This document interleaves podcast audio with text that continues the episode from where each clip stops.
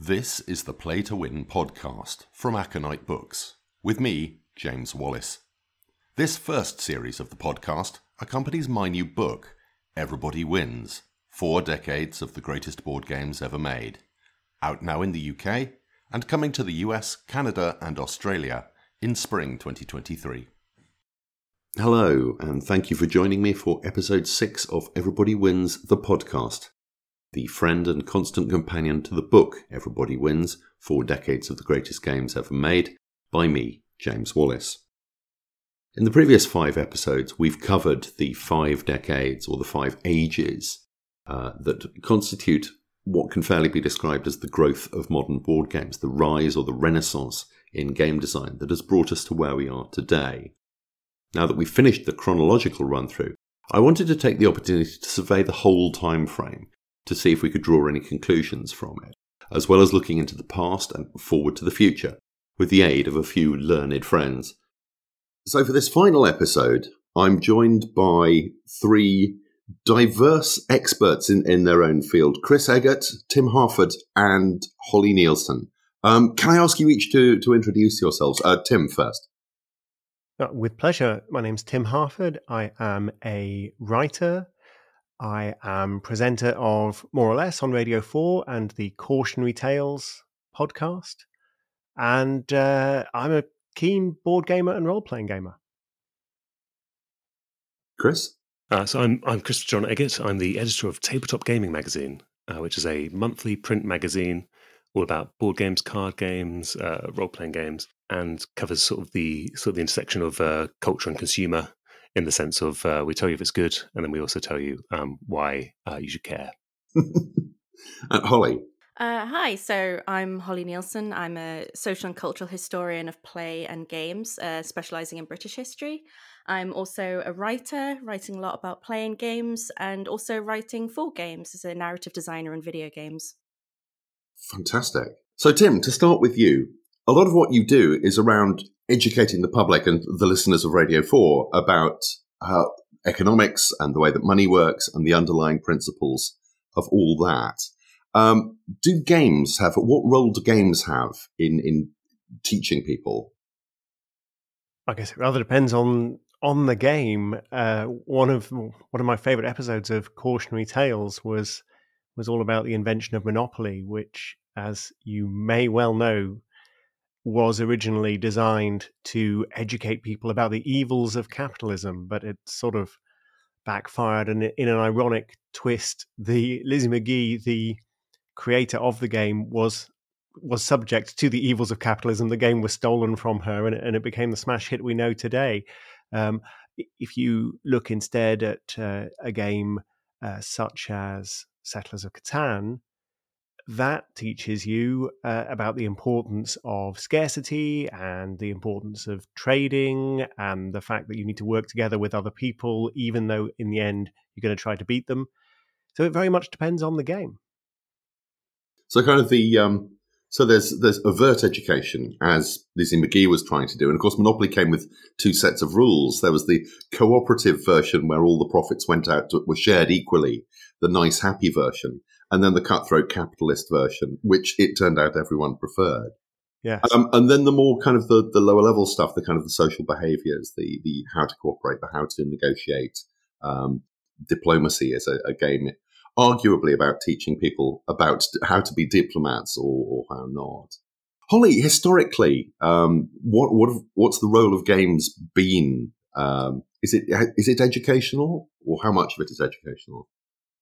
So I think the question in terms of play and board games being educational is a very interesting one, because I think there is an element of it coming from, I guess, a kind of Rousseau Enlightenment kind of early romantic idea of education through play and, you know, kind of what is childhood and what is education, all these kind of very high concept ideas, but was then taken on in the kind of early 19th century by particularly nonconformist, Quaker, and Methodist printers to create board games as part of kind of educational paraphernalia.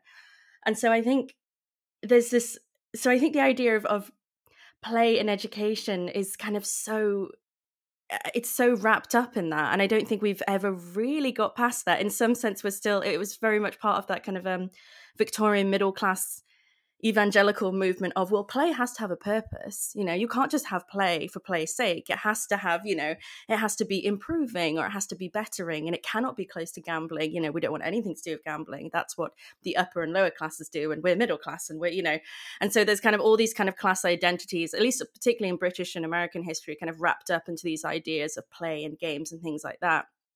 But there is, but it, I mean, there are plenty of examples. I mean, I've, at least historically, I've seen some terrible examples of educational games where it's basically just, you know, this long-winded booklet where you went to, the game is basically played at you, and the poor child has to sit there while they learn about British imperial history and how wonderful and how great everything is.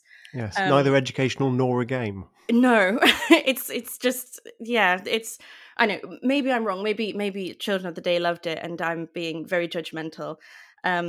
But there is, I think what Tim was saying, there is something that is very useful with games, is that they can teach systems in a way that a lot of other mediums can struggle with. So I think particularly as a historian, I see it a bit in, you know, as historians, we kind of push back against this idea that history is a linear narrative, and we, you know, and we kind of bristle at that idea, and yet we choose to display our research in the form of a linear narrative, you know, so perhaps the medium does not match the message. And so actually kind of exploring these non-linear narratives, exploring kind of the systems that games can show us, can be a very educational and an interesting way of doing it. Yeah, something I bang on about far too much is that games are the one true interactive art form. There are no other truly interactive art forms. I'm feeling some theatre historians that are bristling at that.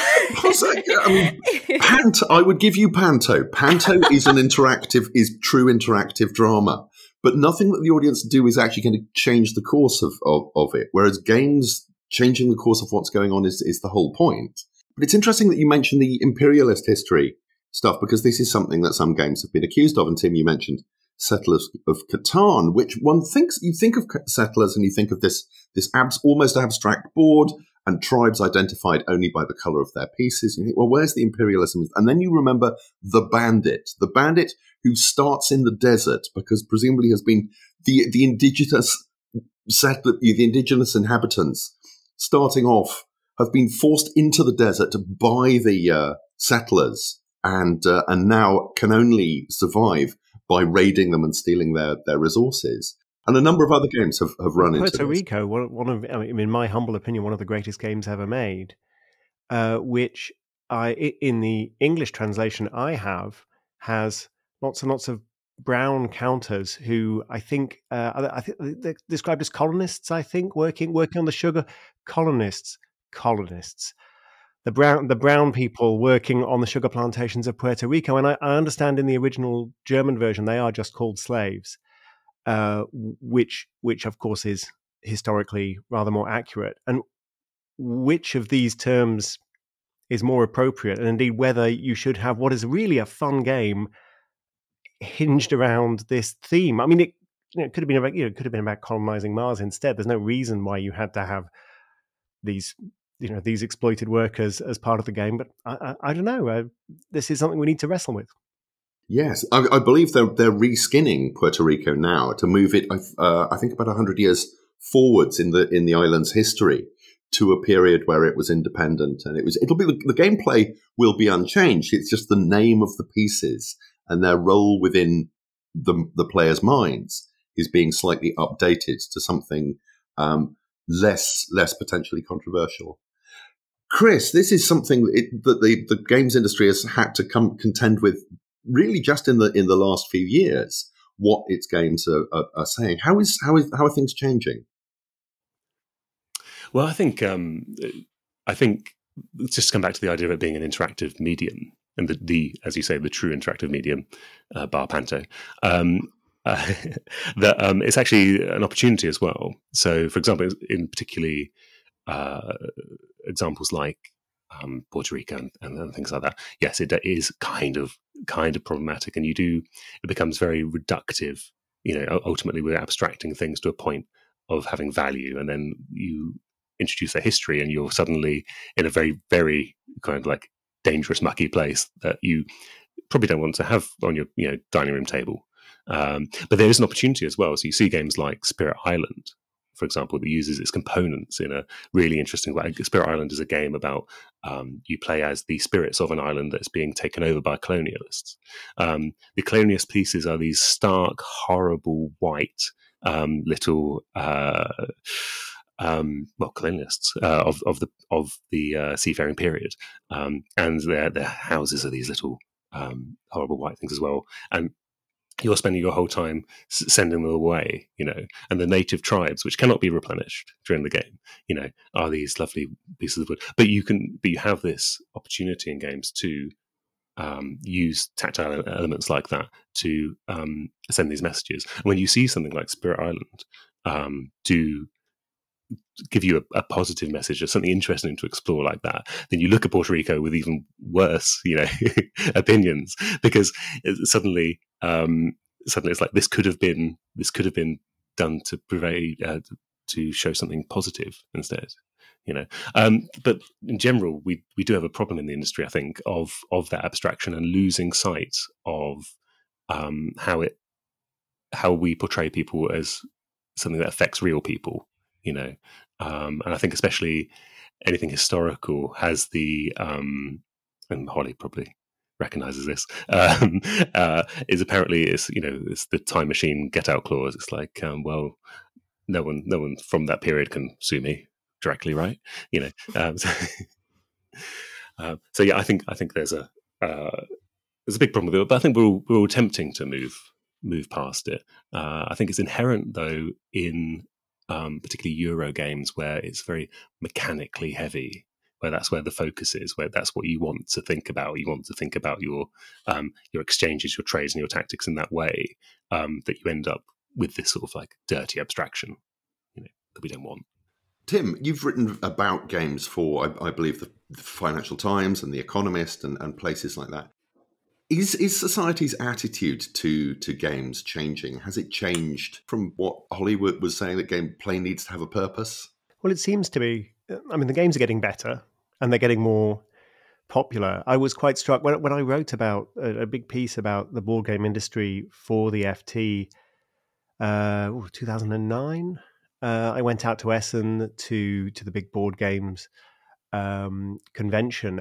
And one of the things I was trying to figure out then was why Germany? Why had Germany been such a board game powerhouse? And it appears to be that the Germans were just as interested in improving play, improving as in self-improving rather than as in more fun.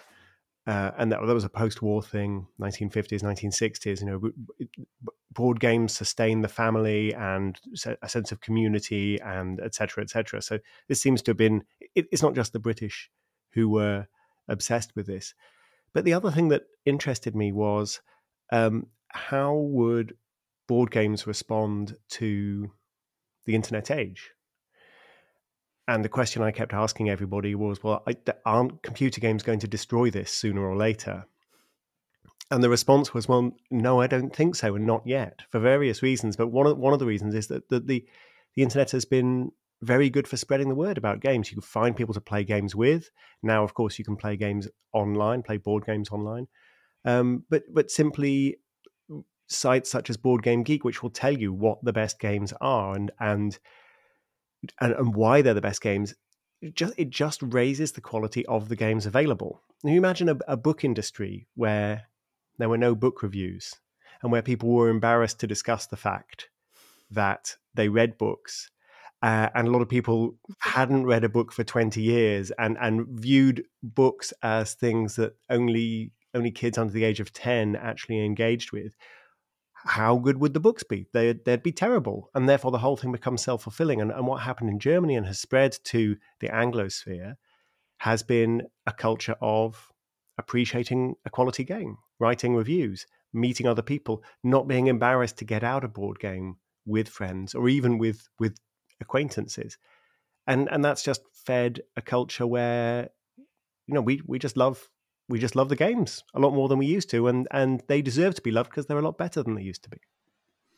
Yes, I love the idea of only reading one book once a year, and it's always the same book, and it ends in a massive argument. Yeah, it is. It's incredibly interminable, and you're actually reading it wrong. Yes. I love this particularly because of the idea of the cupboard you keep your books in that you only look at once a year after Christmas dinner, because you should play a board game because it's Christmas. Should we all get the book out? Yes, we all get the book out. Oh, I think it's missing some pages. Oh, no. So. Holly, on a social level, does this ring true to your understanding? I mean, your expertise. You told me once you believe you're the greatest living expert on Edwardian snakes and ladders boards. I mean, I don't even know if that's true. I feel like I've just seen more than any person should ever have to see in their life. I've seen more Ludo boards and snakes and ladders boards than anybody should ever see. I'm sure there are the thing with No, Holly, sorry to interrupt because I'm now incredibly curious. Are they all the same but with different art, or is the underlying structure of the snakes and ladders boards different? Well, I'll try and keep my answer short because it's an interesting history, as every historian is going to say. But both Ludo and snakes and ladders are both originally from India and East Asia in different forms. This is words I've only read, and I'm probably going to butcher them. And I'm sorry for anybody listening, but snakes and ladders comes from a game called Gyanshapur in India, which is kind of a karmic meditation of reincarnation and that, and kind of maybe not as we would understand a game to be, but it was brought over through kind of British Empire and imperial families and people at the time interested in anthropology under the guise of colonialism and all of that, and so Ludo as well is it's a simplified version of Pachisi, a much, much older game going back, centuries. But you had the bizarre thing where in advertisements and kind of Edwardian British newspapers, you had, the new exotic game of Pachisi and the classic British game of Ludo, despite the fact that they are the same game, apart from Ludo being much more simplified and much more recent than Pachisi. But that is how it kind of these games kind of got rebranded as kind of British staples, losing all their connection very quickly to their original purposes. Sorry, this is a very long-winded answer, so. They're kind of always been roll and move. They're chance-based games.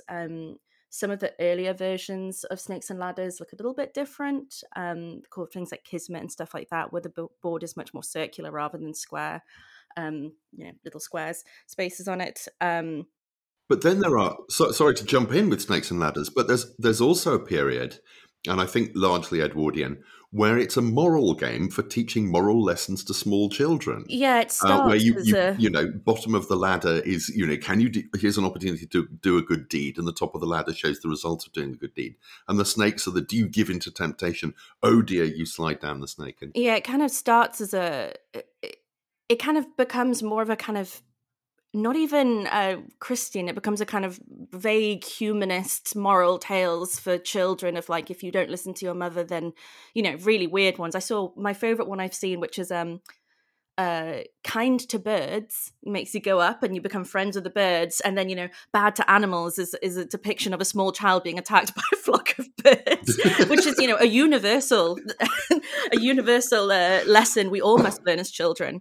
But that actually was it's one of the 10 commandments, isn't it? Be kind to birds, I think. Yeah. So it kind of interestingly isn't as religious as you think. It's more of a kind of vague humanist idea of morals. And then those start to get lost as well. And it becomes much more simplified. And it is just, I think that's changes in printing culture and changes in the idea of, well, who are you going to be playing this? And actually kind of board games were often a kind of a way of keeping children quiet and occupied. And it's like, yeah, play that. And it doesn't have to have these, moral things. It is just the pure mechanics of it will keep the children occupied.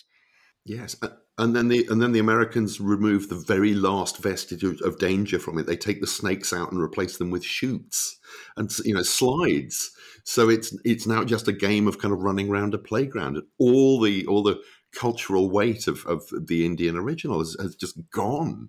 Yeah, because you do get the early depictions of snakes and ladders. You do get kind of Orientalist motifs that would have been very familiar to people at the time in advertising and things like that, where it's, you know, snake charmers and very kind of Orientalist / you know, racist depictions of you know, India and things like that. But yeah, those get lost as well fairly quickly, and that's why it then becomes, you know, the kind of the Great British Staple game. You know, it loses all.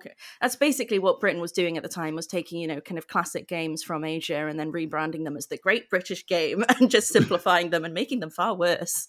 Yes, there is one actually that goes the other way. There's Chinese checkers, which is neither Chinese nor checkers. Yeah, but is still in print today. Yeah. And there's this the weird thing you get of people. There's the time period, which is really interesting, where there's kind of this huge Orientalist connection to board games, and there's, you know, kind of people are trying to justify, oh well, of course I was in, you know, China, I was in, you know, kind of this, and I learnt it from the, and there's this idea of a kind of fake sense of authenticity that's just a kind of thin layer of Orientalism over kind of imperial culture. It's all very very strange. Yeah, now, Chris, it occurs to me that there is a trend in modern board games of giving things Japanese names, or a kind of a spurious Japanese heritage, from Takedo to Takenado, Hanabi, and Antoine Bauza does a surprising number of games with Japanese names, and essentially they're abstract games. But is this something? Is it widespread? I mean, I think it is. Yeah, there's something, you know, undeniably cool about a samurai sword. Pandas are very cute. There's all these sort of bits of national and iconography of Japan and the Far East, with quote marks there, and that are all very appealing. Still to board gamers, I think, because it still retains that sense of strangeness to most Western audiences, who are by majority white, and with that comes sort of occasional missteps.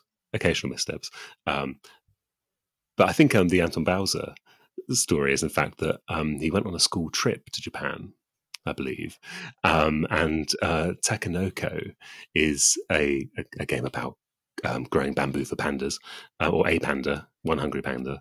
It's a lovely family game. He basically invented that game in his head years later from having gone on this school trip and just seeing the statues of, because I didn't go in the zoo, the statues outside the zoo of the pandas, and that was it. That was the one tiny thing in his life, apparently, that drew out to her. But yes, I think that sort of appropriation of Japanese culture is very like widespread in gaming generally as well. I think because of the sort of natural to and fro of, for example, the early digital consoles, you know, with the way Japan led the way with that, you do have this sort of very high regard for games that come from Japan, particularly, you know. I think a lot of people who are making games now still probably feel a little bit of that, feel they like that feeling of seeing the strange things that you could get abroad, more or less, you know, which was much more strongly felt than, for example, Americans just getting the films before we did, you know, which is, you know, the other direction. But whether it's harmful or not, I don't know, actually. I think for the most part, it's harmless and well-meaning. But I'm sure there is a subset of slightly dodgy things going on. You know, there are people who can speak to this far more eloquently than I can. I think there's perhaps an argument to be made by a continuing kind of Orientalist othering by use of kind of by those kind of motifs. But again, there will be people far more more eloquent on this matter than me. So I think there is definitely an interesting discussion to be had. And for me, it's really interesting hearing that, because it echoes a lot of what I've seen in the history-wise, you know, that happened a kind of century or two ago. So, yeah. I think it's interesting to me that most board games are basically abstract, by contrast with role-playing games, which are, you know, much more gnarly and much more interested in feelings and emotions. And there's a lot of stuff that goes on in a role-playing game that isn't in the rules. It's not part of the rules. It's never in, that's, you know, that's just not how role-playing games work, or not how they work at their best.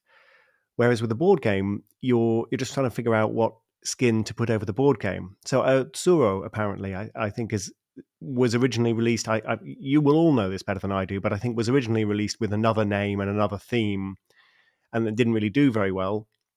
And then they said, well, let's just make it Japanesey and kind of, you know, the tiger and the dragon or whatever, and off you go. But it's a completely abstract game, and many of these games are abstract. I mean, there are, I suppose, if you look at a war game like Memoir 44, that's, you know, designed to provide some kind of simulation of some kind of war. Clearly, you could turn it into a medieval war game, I suspect, without much of a difference. But if you think about, or if you think about Monopoly, I mean, that fundamentally, it's clearly an economics game somehow. But the details, I mean, Monopoly is reskinned. You know, I can buy the Oxford Monopoly, you can buy the Disneyland Monopoly, you can buy Monopoly from all these different places. It is intriguing that these things that we're worried about, we're observing, the cultural appropriation or the insensitivity or whatever, is none of it is fundamental to the game at all. Whereas if you said, look, we're going to do a role-playing game, and you're going to be enslaved people, or possibly more interesting and more challenging, we're going to do a role-playing game, and you're actually going to be slavers. How do you feel about that? Or you're going to be plantation owners. There, you're really exploring challenging ideas that really could be educational, but that would be fundamental to the way the game worked in a way that, you know, none of this stuff actually matters for a good board game. So there is, if I may drop an example here, there's a role-playing game called Jiangxi, which is about running a Chinese restaurant in San Francisco in the 1920s. And you play members of the family, and not only are you dealing with racism and all of the things you'd expect to deal with in Chinatown in the 1920s in San Francisco, you also have a ghost problem, which is going to attempt to kind of try and shut down your restaurant, cause strife between family members, give you bad dreams and that sort of thing. And that is an incredibly, as a white person, is an incredibly uncomfortable thing to try and pitch to people and try and get people to play, because it is the game kind of is asking you to do a kind of yellow face thing almost. It's not, but you feel like that because of the context that you're often surrounded by with these things, you know. And I found that very challenging. I pitched that to my partner's half Thai Chinese, so I pitched that to her and her brother. We'd all try and play that together, and we all sort of looked at it and went, you know what, this is too complicated, actually.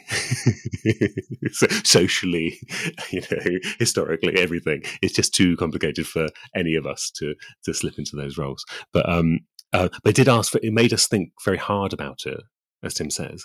That those ideas are incredibly intriguing.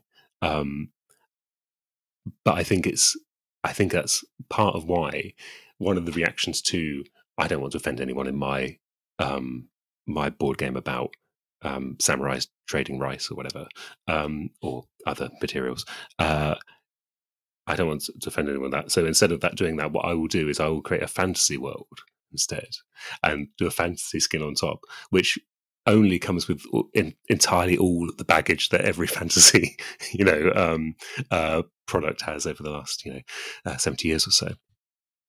Yeah, I think things like that, it's interesting, and I feel like, I mean, if somebody else probably knows better than me, but the proportion of how white the actual industry is and the people producing the games, and so the abstraction you're talking about, particularly in regards to, you know, kind of board games being, it's like, well, you know, it's kind of, I guess it's the game, and then we put a skin on top of it. And I think a lot of the kind of issues that we see happens a lot. So you mentioned Monopoly, and the thing I always remember is, you know, this God knows how many Monopoly versions there are now, but I remember seeing an English Heritage Monopoly board, and I just remember thinking, wow, that's a confusing mixture of message and gameplay there. You know, you're buying Stonehenge. Again, maybe that is very appropriate. But I think that's where a lot of the actual mechanics of these games and stuff that perhaps are now kind of so ingrained in game design and things like that are actually very capitalist, and they're very, you know, they have like a lot of these roots to them. And so when we try and put different skins on top of them, it can be a little bit jarring sometimes, because it's like, wait, actually the message it's trying to come across here does not work in terms of the, you know, the medium and the message are off kilter here. And so that kind of reskinning can be difficult, I think, because just the very fundamentals of a lot of how game design has been developed is through a very capitalist, you know, competitive, you know, all these kind of lenses that are just kind of given now. But, Tim, yeah. If I can jump in, Tim, you're the economist. Are we all the children of Elizabeth Magie? Is there an inherently capitalist undertone to a lot of the way that games work? Is it resource management, resource accrual, these things that satisfy us within a game's winning conditions? Well, of course, the irony is that real capitalism is not about winning. I mean, with the exception of a few notable billionaires, it's without meaning to romanticize it or smooth over all the problems. I mean, capitalism, when it works, it's all about producing something that people value and getting them to give you money for it because they value what it is. And there are lots and lots of opportunities for win-win in a capitalist economy. It doesn't always work like that, but that's how ideally it should work. There are not many win-win board games. I mean, as I mentioned earlier, Settlers of Catan does have that opportunity. It's very clever in the way that the Monopoly doesn't really manage to do this. In principle, you're supposed to trade in Monopoly, but in practice, people don't trade a lot, but people trade all the time in Settlers, because it creates these mini win-win scenarios where both of you are better off for having traded and you stiff the other two players. But ultimately, most board games are, at least on paper, win-lose. They're all zero-sum. You get one winner, everyone else loses. Of course, the bigger game is you got together, you had fun, you know, you had a good time together, and you know, everyone's a winner really because you had a nice afternoon. But there is that difference, and in fact, even in a military game, you would say, well, at least a war is zero-sum, but actually wars aren't zero-sum either. Look, wars can be are negative-sum, and they can be catastrophic negative-sum, or they can just be slightly negative-sum, depending on how many people get killed in the war. So there is, coming back to that abstraction, there is always that artificiality about the board game, which you don't get in real life. And again, role-playing games can be more realistic in that respect. They can go deeper. I mean, I know this is a board game podcast, James, but I know we all love a good role-playing game as well, don't we? We do. I think we do. I hope we do, anyway. And the boundaries are definitely blurring at the moment. I mean, Chris, there are so many games that are essentially attempting to replicate the role-playing experience on a board, and I'm thinking particularly of Gloomhaven, a game that, quite apart from its cost, literally weighs 10 kilos in its basic form, but it's essentially old-school Dungeons & Dragons or something very like it on a board with that kind of structure.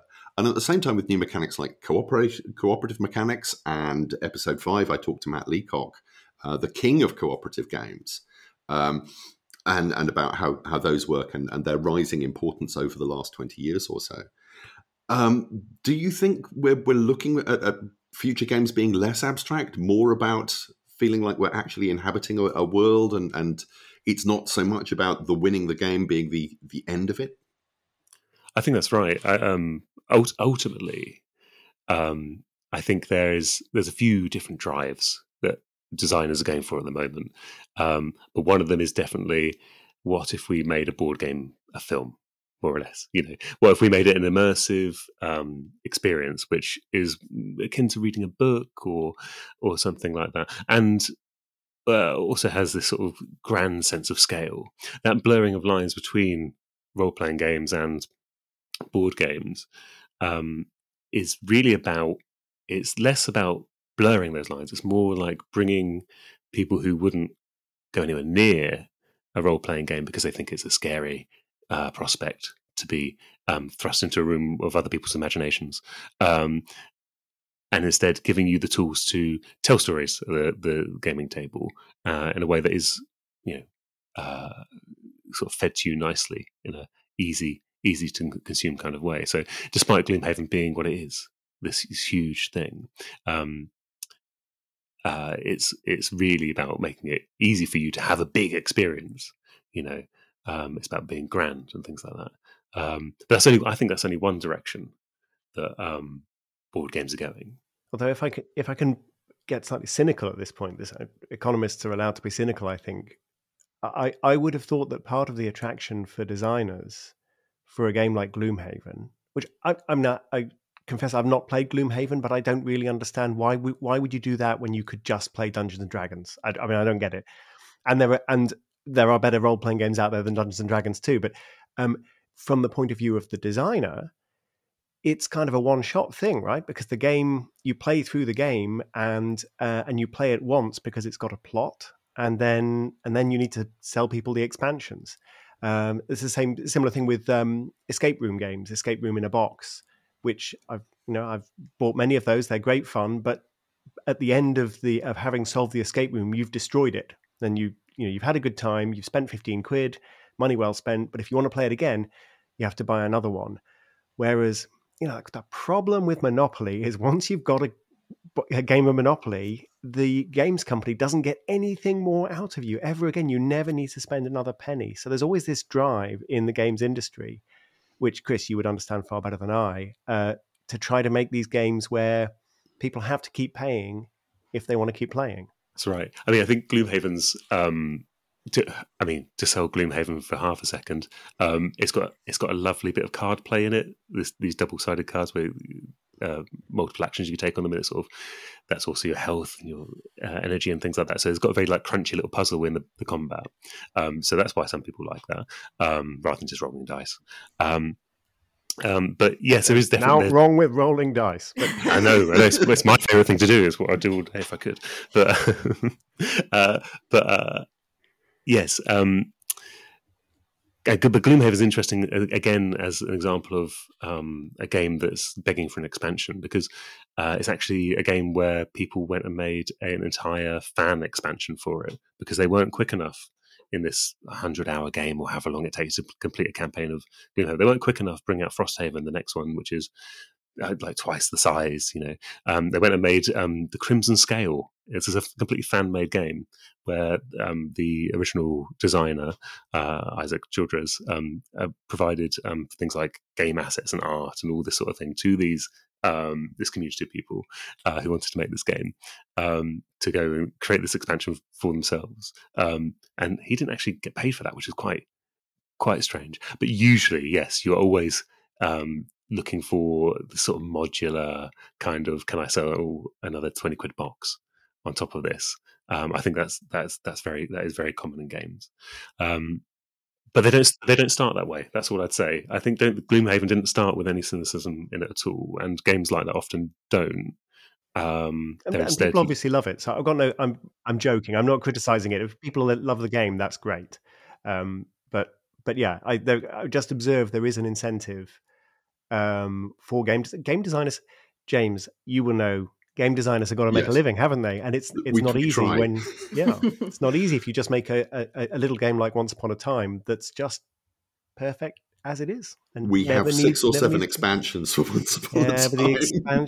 Separate themes. There's the basic fairy tale one. Any good are they? I mean, I'm sure it's different for Once Upon a Time, but I mean this is always the golden rule of board games, I find.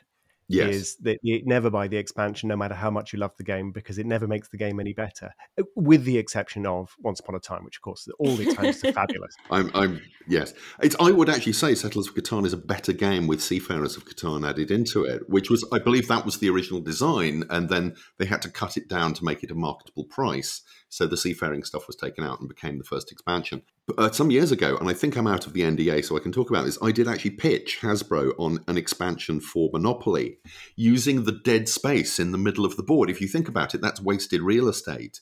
So I built a couple of railway lines connecting the railway stations and added some shops and things along the way. And then I had zombies invade, and it was called Zombopoly, and I was really pleased with it, and they didn't go for it.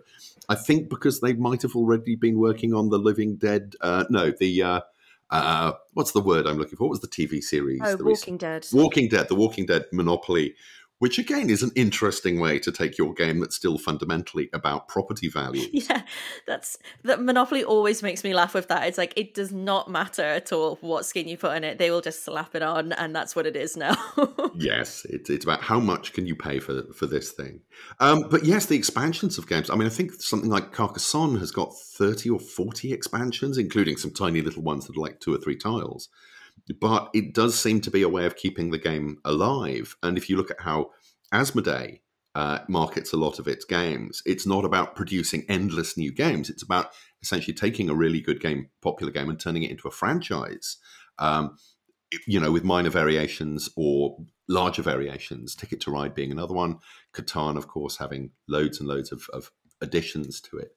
So it is becoming, I mean, with the addition of money, and as the market grows, it's becoming a much more money-minded market. And again, Tim, you've written for the Economist and the FT, as we said about this. How, as an economic force, board games coming up these days, vis-a-vis digital games, which are simply huge. Does it matter? Do people pay attention to that? I suspect not. I haven't looked at the overall numbers, but it's a growing niche, but it's still a niche. I mean, I think you just need to ask yourself, as we're all board game fans here, how much we spend on board games versus how much we spend on, say, streaming, movies. Yes, video I prefer games, not to books. Think about how much I spend on board games, to be honest. Yeah. But I mean, I suspect it's only ever going to be a niche as far as the entertainment industry is concerned. But I'm Holly and Chris would know. Well, actually, I'm the least well qualified to talk about this. So get me. I'm going to stop digging. Tell me how big is the board game industry? I don't know. Well, it's pretty big. I can't remember the actual numbers on it, but something that struck me the other week is I saw a press release come out that tracked the increase in board game marketing spend, which, shouldn't be massively surprising that there is board game marketing spend. But the fact it's gone up so much says that there is this whole set of peripheral roles that aren't just make the thing, put it on a shelf somewhere, you do have a marketing team for most board game companies. Now, and I think things like Kickstarter have really helped fund that kind of thing. I expect quite a lot of designers who... Oh, sorry, I was just going to ask a question, because from a historical standpoint, actually tracing the actual kind of value and size of the board game industry is quite difficult, because board games were a bit everywhere, to be honest. You can look at the kind of games and toys industry and sort of abstract certain things, but also... So I was wondering if that's true now, because it's... Is there just like, this is the board game industry, or is it still kind of like, oh, well, there's stuff in the heritage sector, and oh, this kind of stuff that crosses over digital. So actually it's very difficult to quantify it because it's kind of a bit everywhere. Yeah, I would have thought so. I mean, I know James keeps saying I write about this for the Financial Times, but I wrote about board games as a cultural phenomenon rather than as an industry. And yes, I would have thought some of it's kind of craft, isn't it? And some of it's in the bookshops, and some of it's I don't know how they categorize it, but I simply observed the number of board game shops in Oxford, which is large relative to most cities, but I live in Oxford. But then I look at the number of bookshops in Oxford, and I think about how much is being spent on restaurants, all these other things, and I just think board games are growing, and thank goodness, but I don't think they're ever going to be as big as, say, the movie industry or the computer game industry. I think there's an aspect to board games which is I guess just the kind of material culture aspects. We're talking about, you know, why would you buy a board game and not a, you know, play a tabletop RPG or stuff like that. And I think sometimes it does come down to people like things. People like stuff and things. And if you give something that gives you the little models, or you have something that gives you something, and see a lot in terms of history and material culture and stuff like that, is that it kind of, you know, you want to come up with all these really kind of high concept cultural things, and often it comes down to people like stuff and people like material objects, and people really like the materiality of board games. I think, Chris, you said before about like the kind of tactile nature and things like that, and I think that's very true. And, you know, I sometimes play board games online, you know, kind of Wingspan and stuff like that, have like an online version, but there is just something lovely about little things and pieces and the tactility of it and the materiality of it that I think is interesting and appealing. And it's to better a lot if they're wood, isn't it, than if they're plastic? And oh yeah, and there's just lots of yeah. I think there's almost a meta game to collecting board games, to collecting all the supplements for your favorite game, or having the Kickstarter version, having the exclusive version. It kind of becomes its own version of house rules. In a way, it's like, oh, well, we play with this expansion, but not that expansion. We don't use that rule because that doesn't work. And so kind of talking, it's why historically board games are quite difficult to analyze, because just because you have the game doesn't mean you understand the play that happened with it. It's two very different things. The sheer fact that so few people actually play Monopoly the way Monopoly is supposed to be played, and they play it, and it's not, and their rules are not an improvement, they make it worse, is I think, an interesting... I don't know what it teaches us, but it teaches us something.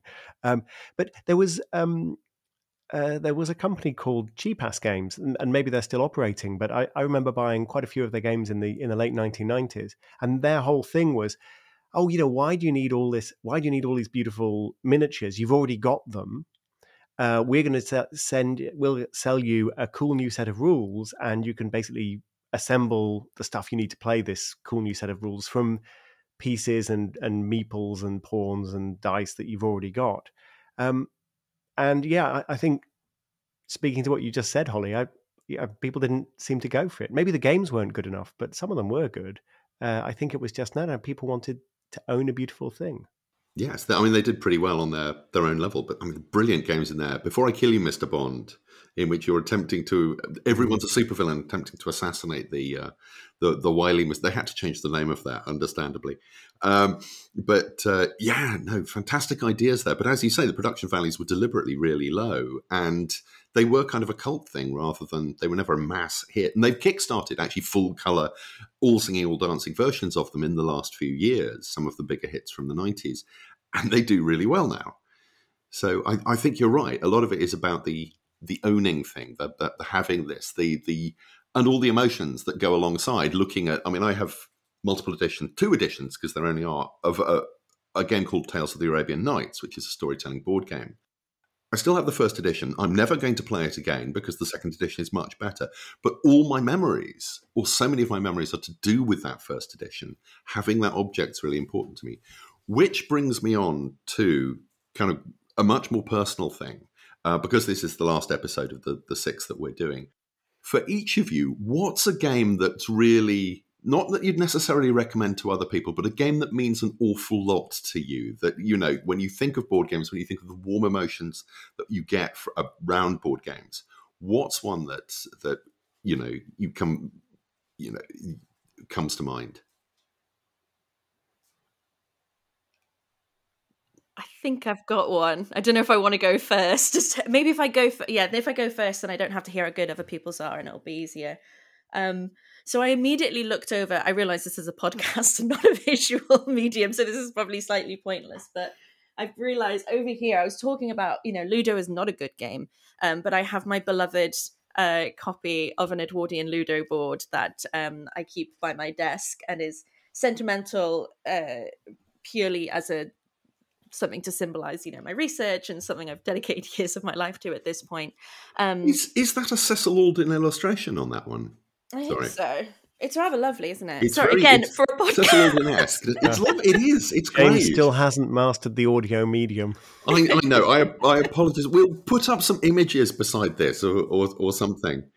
Yeah, I got it for like £3 in a junk shop, and I was just like, I'll have that. But so that, you know, but that is which is another thing, which is like games don't have to be played to be a thing, as you said. Like, I have never played this game. I will never play this game, but it's become something else. It's become a kind of, you know, almost like a memorial to this part of my life in terms of how many years I've spent researching these things. But I think in terms of actually a game that I bring up a fond memories of playing is probably Trivial Pursuit. Because as a kid, I was a kid that always wanted to play board games with my family, but both my parents worked, and so we never really played board games that much, which probably says a lot psychologically about why now I spend years of my life researching them, which I'm not going to go into too much. But always wanting to play Trivial Pursuit, and also Trivial Pursuit being a game that I've played at different stages of my life for different reasons and always found funny in the way that, because Trivial Pursuit is so dated so quickly, and I remember our copy at home talks about like East Germany and things like that. So it's kind of like really so I think for me Trivial Pursuit is something because kind of I guess time wise I have like very distinct moments of very particular Trivial Pursuit things, and then the game itself being of a very particular time, and so that always strikes me in my memory. For me it is all about the people that I played the game with. So the most important games to me are role-playing games, particularly GURPS, but D&D, I mean, all of them.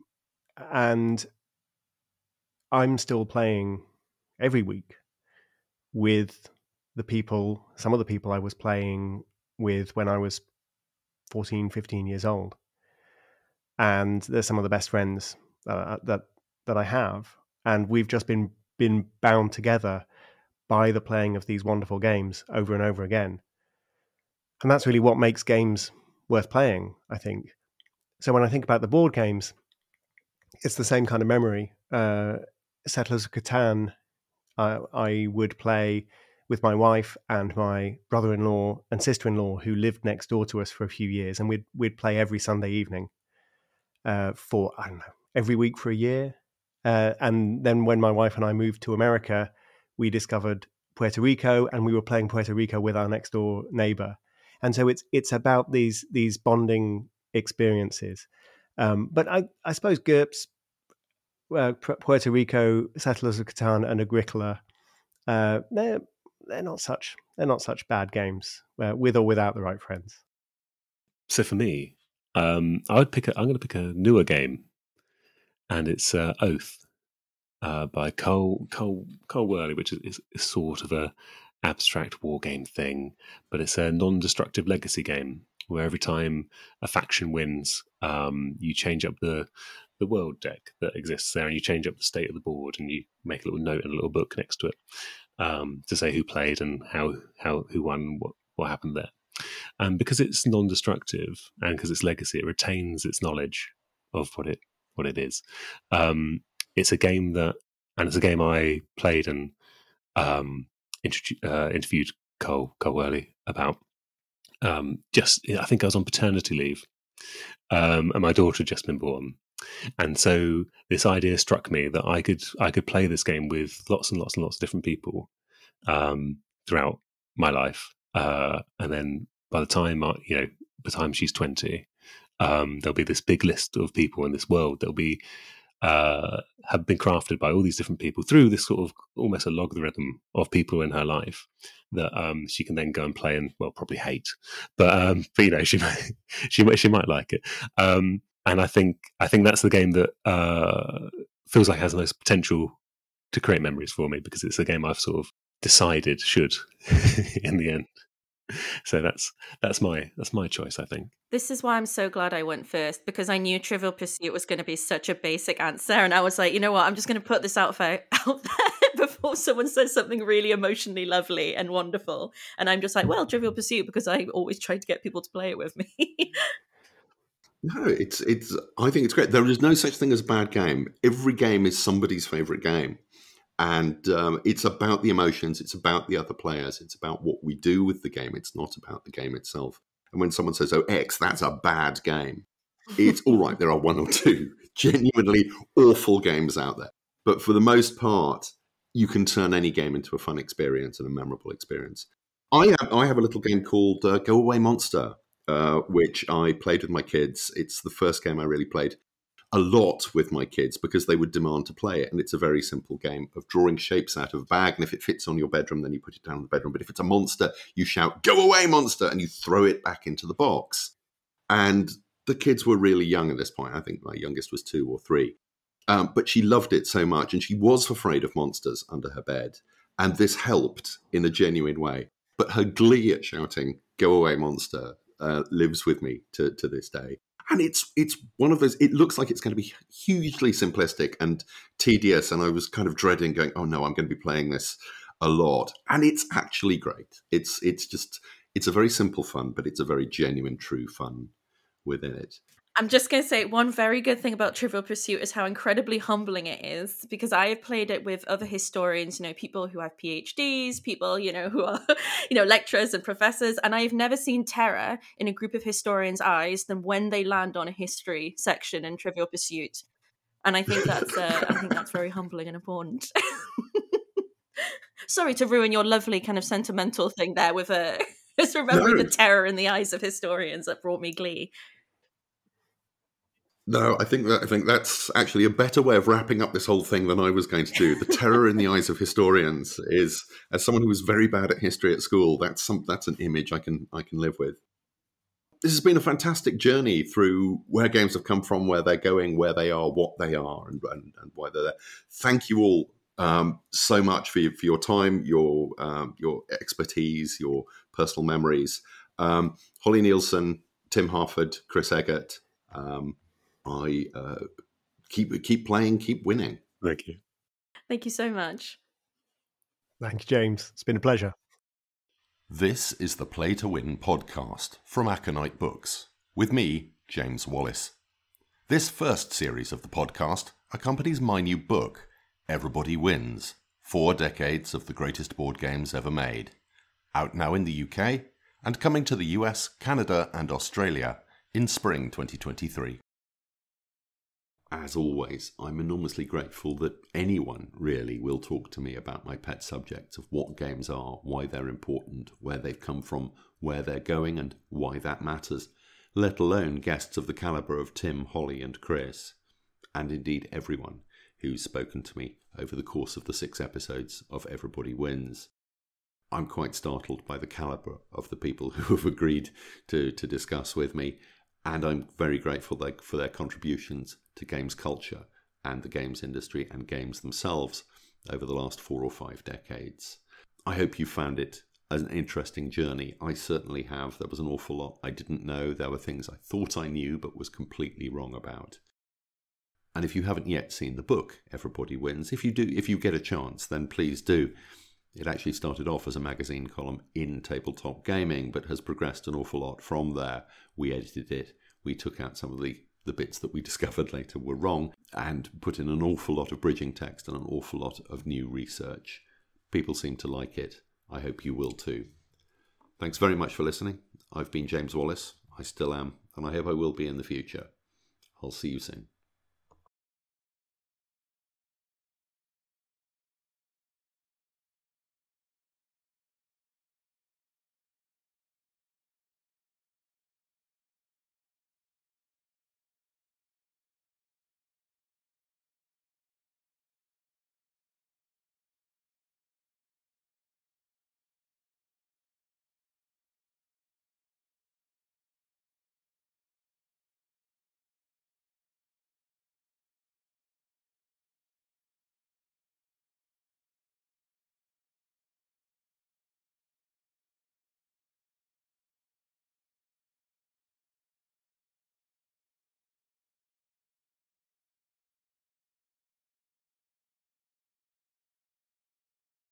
This is the Play to Win podcast from Aconyte Books with me, James Wallis.